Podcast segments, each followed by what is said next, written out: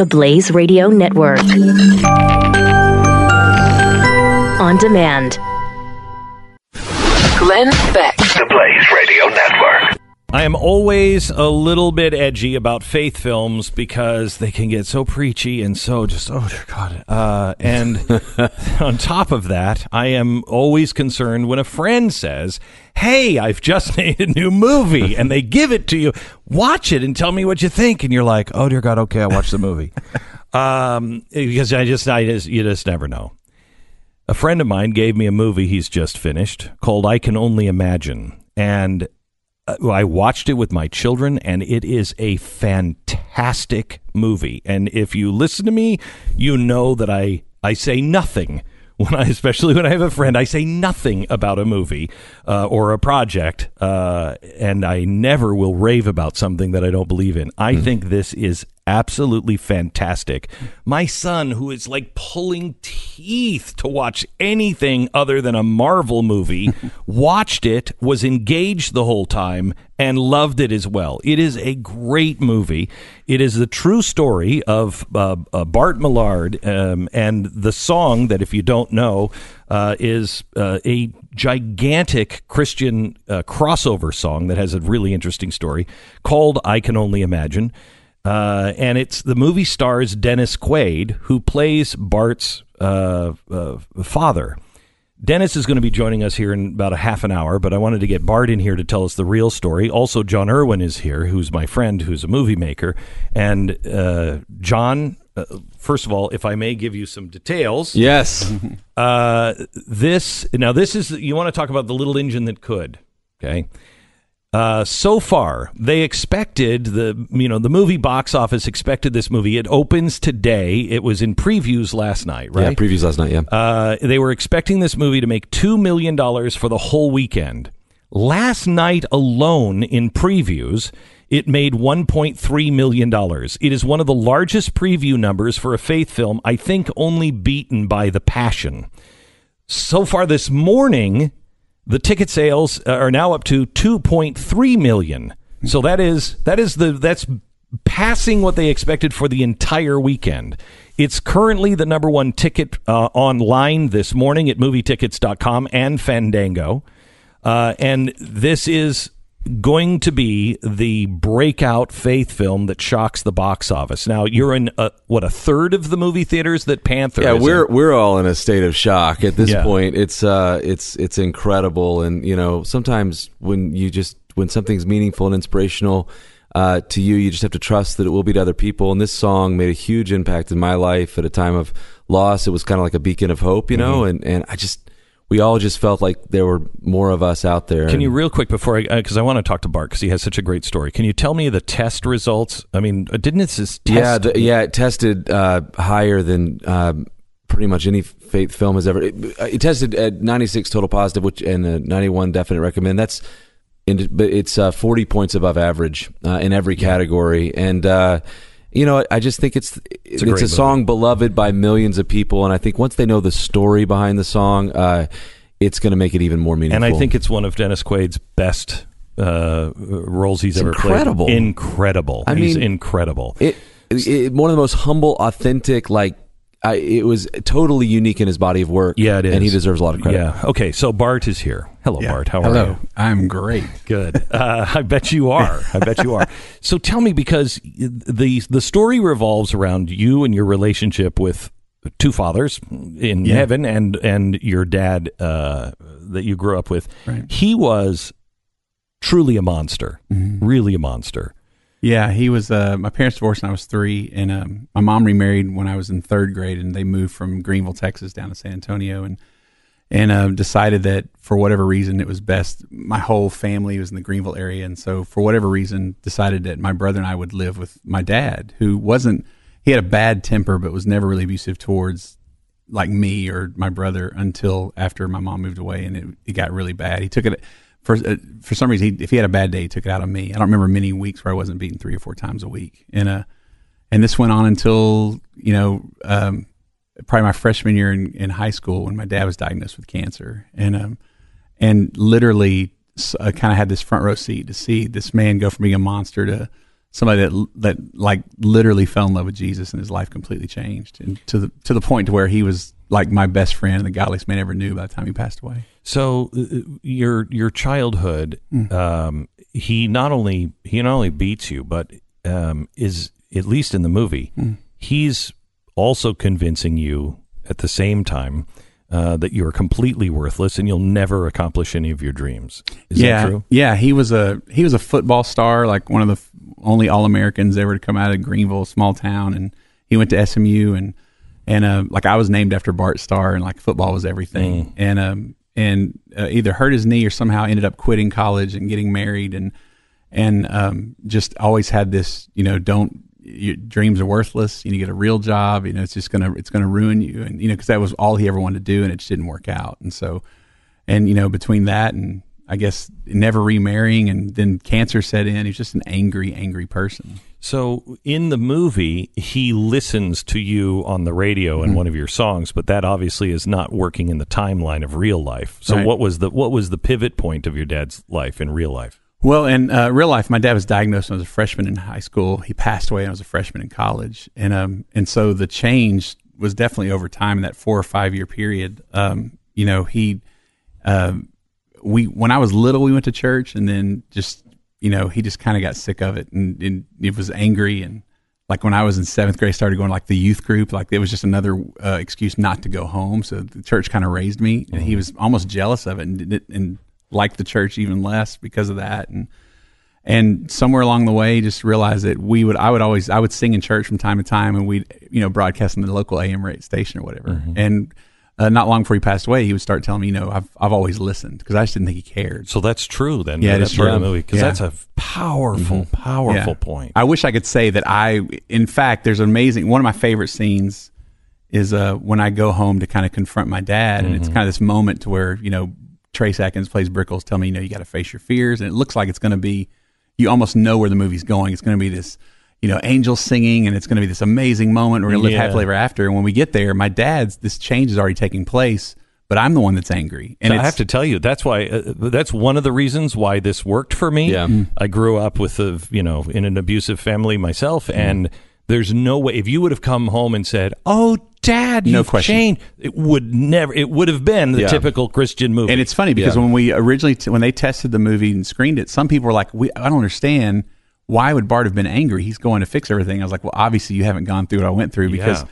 there was a there was an arrogance about me that if my dad was going to be saved, I was going to be a savior. Like like I, I deserve that almost. Like what he did to me, I'm going to be the one to change him. When I get there and he's already changed, I was literally I genuinely was upset. Like, wait, who's doing this? Like you you don't. It was a weird like you don't have a right to to be good all of a sudden. Like, I, and there's a part of me that didn't even want grace to be from because I was so hurt and so angry. And uh, and so it ends up being me. I'm the one that it takes time to come around. Yeah. And the change is taking place, and it just it, over time it's like okay, and it's just it was me just trusting and being convinced that it was real. Do you think if your dad hadn't have had that change, that because at least in the movie Mm-hmm. you were going down that road to some degree, just you were just. Ang- I mean, it's normal. Mm-hmm. Sure. If your dad hadn't had that change, do you think you would have possibly followed in a similar path? I, I mean, I hope not, but I don't know. Like, you know, it's you know, I I grew up in a little church that was there's a little bit of legalism involved, and I remember always kind of being scared into you know, divorced kids become divorced parents, and this mm-hmm. kind of you know, and just and almost believing that was my identity and that's who I was going to be, whether I liked it or not. Mm-hmm.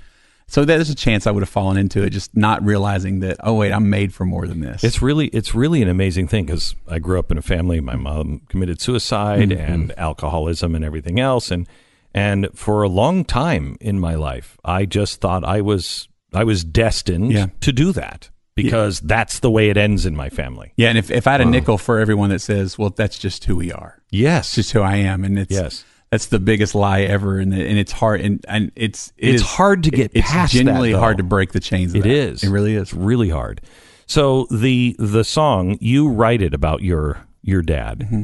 Uh, tell me about that writing process. Well, when he passed away at a gravesite, my grandmother said, "I can only imagine what Bub's seeing right now." And I was 19, and and I became obsessed with heaven. And it wasn't because I was a super spiritual kid or anything. It was almost like this kind of OCD thing. Like I became obsessed with him being in a better place versus looking at an empty bedroom. And so and so it's like I'm telling myself, like everyone doesn't lose someone, they have to be in a better place. Because I'm the only time I was angry at God wasn't when I was being abused. It was when I got the dad I always wanted and he left. And so so I kept telling myself, I thought that was a, again in the movie a really Yeah. strong Yeah. point. Yeah. Really, really. Yeah, Finally, now- I got the finally, dad I want. Yeah. yeah. So that and that's when I struggled the most, and so it, it so it was almost like this superstitious. Like I would write the phrase "I can only imagine" on anything I get my hands on. Like if I was on hold, I'm writing. My grandmother thought I was practicing my autograph, but I'd just be writing it over and over. It's it's carved into a desk I had in college, and it was just something I always went to, and it was just me telling myself, "He's in a better place. He's in a better place. It must be better than him being here because I really would like him here." And and um and so years later, I'm in the band and we're looking for one more song for independent record. And I'm literally trying to, this is before smartphones and typing stuff on a computer. I had these three journals that I would carry and I was looking for a blank page to write one more song for our album. And literally every page had Imagine or I Can Imagine written on it somewhere. And so at first I was frustrated, like, I really need a blank page. Why'd I have to ruin every page? And then all of a sudden I'm like, oh, I get it. I totally get it. And so it was, it's probably the only time in my life a song was written in about 10 minutes, but it had been in my heart for a few years. So it wasn't just out of the blue. So it's about uh, uh, it's about you, Bart. Mm-hmm. You're not in it. Um, who plays you? His name is J. Michael Finley. He's amazing. Yeah, he's unbelievable. Who is he? His voice is like I that was the big question of who's going to play Bart because Bart has this power voice, Yeah. and and Andy and I spent many years in the music business, so we're like, this kid's got to sing, you know, he's got to sing these songs. You can tell if it's overdubbed. So I was in New York working. We had looked at a thousand people, and and all over the country turned up empty, and I went to see uh, Les Mis on uh, uh, on Broadway, and he was the Jean understudy to Jean Valjean. Valjean. But the uh, uh, well, no, Understudy? here's the thing: an understudy, great. no, no, well, an understudy would typically take four or five performances over the Yeah. course of a run, but the main guy could only play about three performances a week because that vocal's so hard. So he played Valjean 65 times. And closed out the Uh, show. And closed out the show as Valjean. And so I'm watching him sing these iconic songs. Oh, yeah. Best voice I've ever heard. Oh, he's He looks like Bart. Yeah. He's a pastor's kid from Missouri, and he saw MercyMe play three times in concert in high You school. gotta be kidding me. Cast him on the spot. It was Holy cow. unbelievable. Holy cow. Yeah. So that is your Bart that's your band and you were looking for a song you decided to you you you finally realized I can only imagine might might be the song I should write. Right, yeah. What what happened cuz it wasn't really something that you even you felt passionately about but it wasn't something that you were like we've got to song Right. this is our song. Yeah, we we recorded on an independent record, and we didn't even play it live for about a year because we, it was special to me. But it was like the last song on the album, and we were just doing church camp stuff like that, and we just never did. And some guy at camp said, "Hey, man."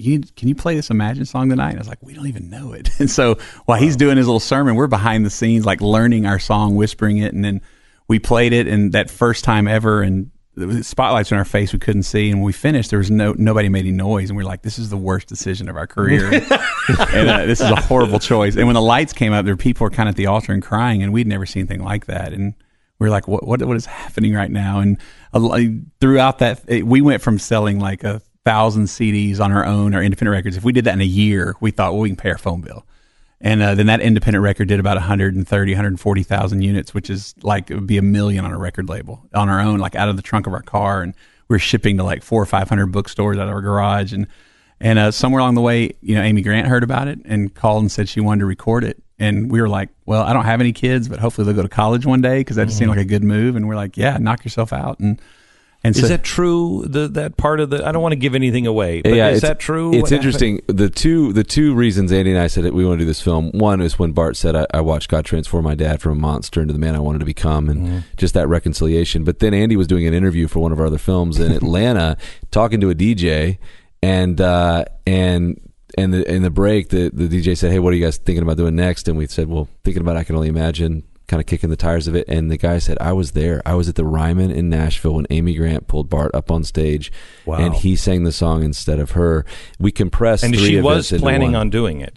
Yeah, she it was it was her song, and it's like we we ended up signing, and it was a B side on our album, but it was going to be her single, so she would be known for the song, and so we were literally, in their words, we were the guys that wrote Amy's next El Shaddai, and so uh, that's kind of how we ended up signing because we were the writers of Amy's next hit, but Amy took like a couple of years to actually, she took forever to make the album, so we released ours, and our whole plan was sunk because she'd never nobody knew what the next El Shaddai was because she was taking forever, and so we were like panicked, and our labels like, what do we do? And so what how it really happened was about a week before we called, and she was like, uh, we were like, hey, any plans to release a song? And that's when she was like, you need to finish what you started. This is a career song for you.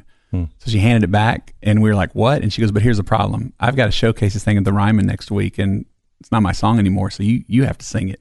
Hmm. And I really wish it would have been spontaneous, where I couldn't have sweated bullets for a week because I'm Yeah, like, my yeah. first time in Nashville was on in the Ry- on the Ryman. Ryman with Wow. Amy and Vince. Yeah. Singing and she was like, "Hey, you don't know these guys? It's MercyMe, and this is their next song." And so, yeah, that's it's on YouTube somewhere. You can find it. Incredibly selfless act by her, and we just compressed those two moments Yeah. into one. In So film. tell me, tell me, we're, we're going to Dennis Quaid. He's he's in uh, the North Pole. the North Pole. He's shooting a show called Fortitude for Amazon, and uh, and and so basically he had a week off, promoted the film. He just went back, and we've been talking quite a bit. But literally in the North Pole shooting this show.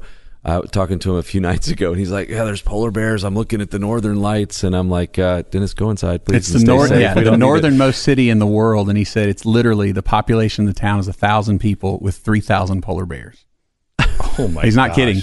I was like, "Are y'all packing heat?" he goes, "Everybody's And by the heat." way, I thought we did pretty good uh, calmly because we, we've got him. Uh, but uh, all morning leading up to about a half hour ago, all the phone lines were they would ring and you get this weird Scandinavian like something's wrong with the phone line message, and so we've been fixing that, and it's fixed. So Dennis. Quaid is on the other So line. So we have our first guest from the North Pole. We also have our first guest that could be eaten by a polar bear during the interview. And what's amazing about Dennis is, first of all, this I think is his career performance. Do you think he feels that way? I I think he, he this performance is so unique in his body of work. Yeah, I mean I can't speak for him, but he He's proud of it, He's man. so It's proud of it. good. He's so uh, he loves the film. We're, we, it's like we're a family. We really uh, bonded, and he really connected to his faith roots, and in fact wrote a song he recorded for T Bone with T Bone Burnett uh, on the set of Imagine, and played it for Bart the first time. And it's amazing what, what what's happening in his life because Yeah, and his story is almost the exact opposite of Bart's, and yet there is this weird connection. Joined by uh, Bart Millard and Jon Erwin, and uh, now Dennis Quaid uh, from the film I Can Only Imagine, uh, which is a remarkable film. Uh, and Dennis Quaid plays uh, Bart's dad. Uh, it's a true story, and uh, his his father was. Um, in a line, describe your dad. Ah, he was just the scariest man I knew. Just really abusive and no no substance abuse, nothing like that. He just he was just an angry person. How close was Dennis in the role? How close was he to your dad? Uh, you know, eh, frighteningly close. For you know, I remember when I went in, I, I got there when he started shooting his scenes, and I got in late. And the first scene I saw was when my dad was diagnosed with cancer, and without ever having a conversation with me, there was just parts of him that kind of creeped me out, like how close they were. And then then after he was like, "Hey, your dad's not here, so you're my guy. Like you've got to tell me how this is." And and uh, yeah, yeah, I don't know. I don't know if it was he was that accurate or it was just something about it. It was. I knew we were onto something because there was some there were some some painful moments that I was like, "Okay, I'm feeling what I haven't felt in years," and so we're onto something here. We're- We're waiting for Dennis Quaid to uh, pick up the phone and get away from the polar bears. He is he is there now. He's he's at the at the North Pole of all places. Dennis, are you there? Hello, Dennis. he was there. Okay, he was there. Is he there? Sarah, tell me what's what's happening. We just, okay. Did a polar bear eat Dennis Quaid? Yeah. Yeah. Oh my gosh, it's I- happened. you know, in a world of uh, you know technology that is so incredible, you're kind of like, we can't get a line from the North Pole. Yeah, yeah, Yeah, really. on. Why can we not Yeah. talk to the North Pole? Right? You know, I hear that what's interesting? I, if you've seen the show, it's Fortitude on Amazon. I get Mm-hmm. cold just watching it. I'm like, why are you doing this show? Why not do a they have- Hawaiian they, show? They have you know? green screens. Yeah, Yeah. yeah, He's like, he was excited about it. He's like, uh, yeah, we're going to the farther north, the most, the northernmost city that you can possibly travel to as a human being. I'm like, and you're smiling Yeah. right now, Dennis. Why? he calls the other day and he was like, "It's 30 below," and it was midnight his time. He's like, "Hold, on, let me go outside and get better signal." And I was like, "Don't do that."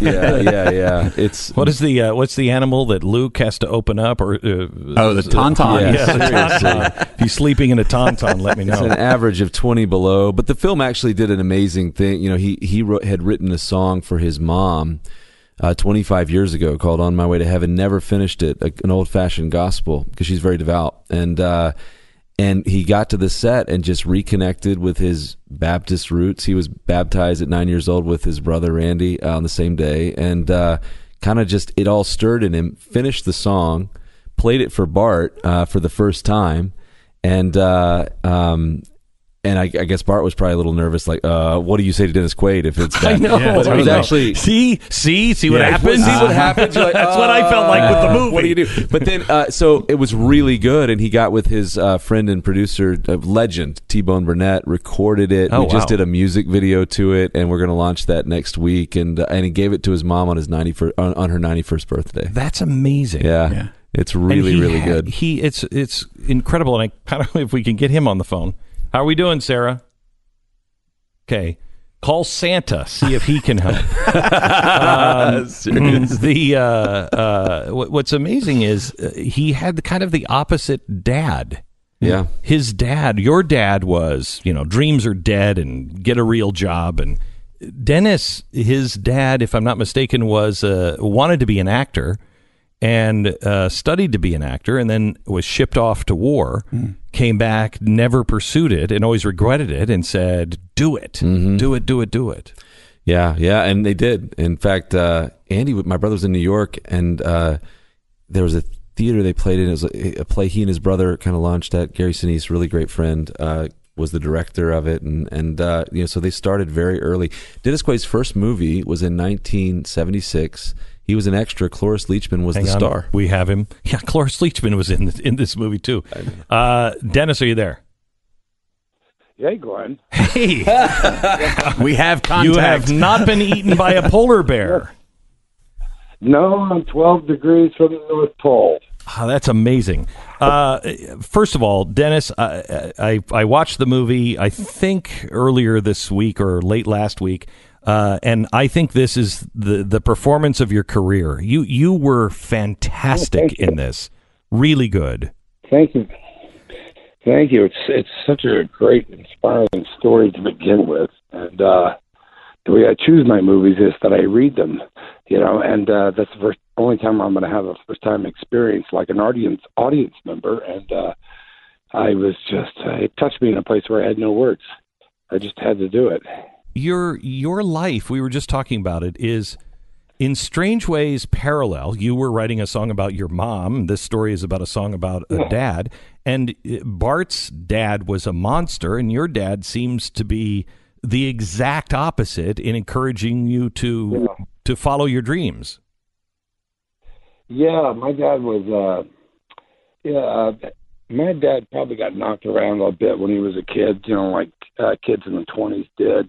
Know, his dad wasn't there a lot, and uh but um, uh he was he was encouraged us. He turned both my brother and I onto acting, and was uh, always doing comedy skits around the house, and you know, kind of rubbed off on us. I think. and Bert's dad, um, who I play in the film, you know, um, Bart himself called him a monster, and basically that's what he was. You know, people who abuse, they're usually were abused themselves, and uh, I don't really know that story. You know, that can come from several places, but he was a a pretty bitter man that you know really took it out on uh, his son. Were you con- were you concerned at all about? I mean, you know, when you look at faith films, uh, there's a couple of things that could go through your mind. That it could be really, really cheesy, uh, or uh, I could be, you know, marked uh, as somebody who is, you know, in these faith films. Did any of that concern you at all when when uh, the Erwin brothers contacted you? Well, first off, any movie, whether it's a faith film or you know, uh, stupid dumb comedy, can be cheesy. And that doesn't have to be a faith film. Yeah. And uh, you can get marked by making a bad movie. Um, or if you make too many of them. Let's put it that way. but, uh, I, I, I don't uh, faith films. To me, they are films for the underserved. I'm sorry, they're The films for. audience. the underserved. Okay, yeah. People, there's an audience in this country that has always been there that uh, that don't want movies, and inspirational films, or films that make them think, films that they relate to, and uh, that there hasn't been. Uh, uh, they haven't been serving that market, and uh, I think that's r- the reason there's such a groundswell for it. We're talking to uh, Dennis Quaid. You're you're up in the North Pole. You're sh- you're shooting for Fortitude. Right. Yeah. Yeah, the series that I'm doing for uh, Amazon in the States it originated in uh, England, the Sky Atlantic. Yeah. It's about a a strange little town up north. It's the northernmost town in the world, actually. Yeah, and and you And, kn- uh, you know they can recreate that without having to go to the North Pole, right? We tried. We tried for two seasons in Iceland to recreate it. couldn't quite get there. so, uh, uh, just real quick, there are there are uh, three to one man to human or man to polar bear re- relationship. There's That's what they said.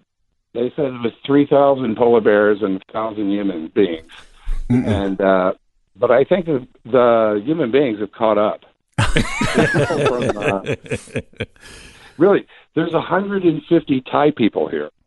Uh, several people from uh, the Philippines, from uh, Eastern Europe. People come here to get a job. It reminds me of maybe when the railroads were being built in Hmm. the United States in the 1870s. yeah, but wasn't there some wasn't there some place without a visa? It's it's an interesting place. wasn't there some place to go when they built those railroads in America? Uh, hey, there's a big ocean out there. Um, uh, Dennis, tell me about the song that you finished writing about your mom that uh, you were inspired to to finish because of this movie. I, I yeah, I grew up in music all my life, and uh, I really loved. Um, I always loved old gospel songs, um, and uh, I wrote the song called "On My Way to Heaven" with that in mind about 25 years ago. I wrote it for my mom, and um, I even played it for her at the time, uh, but it never was quite finished. I never recorded it, and I never played it in public. I, something was missing. Let's put it that way. And uh, along comes, uh, I can only imagine the movie and uh, what it was about. You know, it, it was about a, a guy who it's about it's about his father, and uh, you know, people uh, picked it up as the biggest uh, faith song or Christian song ever recorded. You know, about his dad, and um, I don't know, it kind of inspired me. While I was on the set, all of a sudden the bridge came to me, which is you know the last thing mitch- missing from the song, which was the bridge, and which actually makes the song. And uh, I played it for Bart, and uh, who thought I should record it. We didn't quite make uh, getting it in the film itself, but um, T Bone uh, Burnett uh, produced it for me Unbelievable. who has been a good friend of mine for a while. Yeah. There's like a, a lot of things came together uh, making this film in a very ma- very incredible way. And um, um, so I finished it about uh, two weeks ago, three weeks ago, and uh, they made a music video of it. And we recorded it, at, uh, or we played it at Ryman Auditorium the other night with, uh, along with Bart. We opened it for Bart and his band, MercyMe. Huh. And uh, now it's going to be out there. Well, it's uh, it's fan- it's fantastic, and I really um, I wanted to uh, ask you to come on the program and not only promote the film uh, because I thought it was really good, but uh, just to really honestly tell you, I, I was. You know, I, I I love your I love your movies, and quite honestly, we had a discussion earlier today. We're a little pissed that there wasn't Innerspace too, but uh, but uh, uh, your just your performance is is really good, Oscar Oscar worthy, really good. So congratulations. Well, thank you. I appreciate that. But I've already, you know, really, I've been a really good meeting. I've really already gotten my reward. The only reward I ever get uh, with acting or any kind of endeavor is while I'm doing it, and uh, work with those people and be on that set. And uh, you know, I really learned a lot about myself, and uh, I got to witness you know the faith of uh, the people that I was working with who were making this film, and the Bart's father, in a way, uh, you know, he turned his life completely around, and uh, you know, first through grace, and you could it, well, he got cancer, and you could call it a death row uh, conversion, but it happened and it was real, and uh, he and Bart had the most beautiful relationship you could possibly have at the end of his life, and the gift he gave Bart is that Bart did not have to carry that around for the rest of his life. It's a great gift. And then Bart wrote this beautiful song that affected so many people and strengthen their faith as well. Dennis Quaid from the North Pole. Next time we speak, I'm I'm expecting you to be on uh, Mount Everest.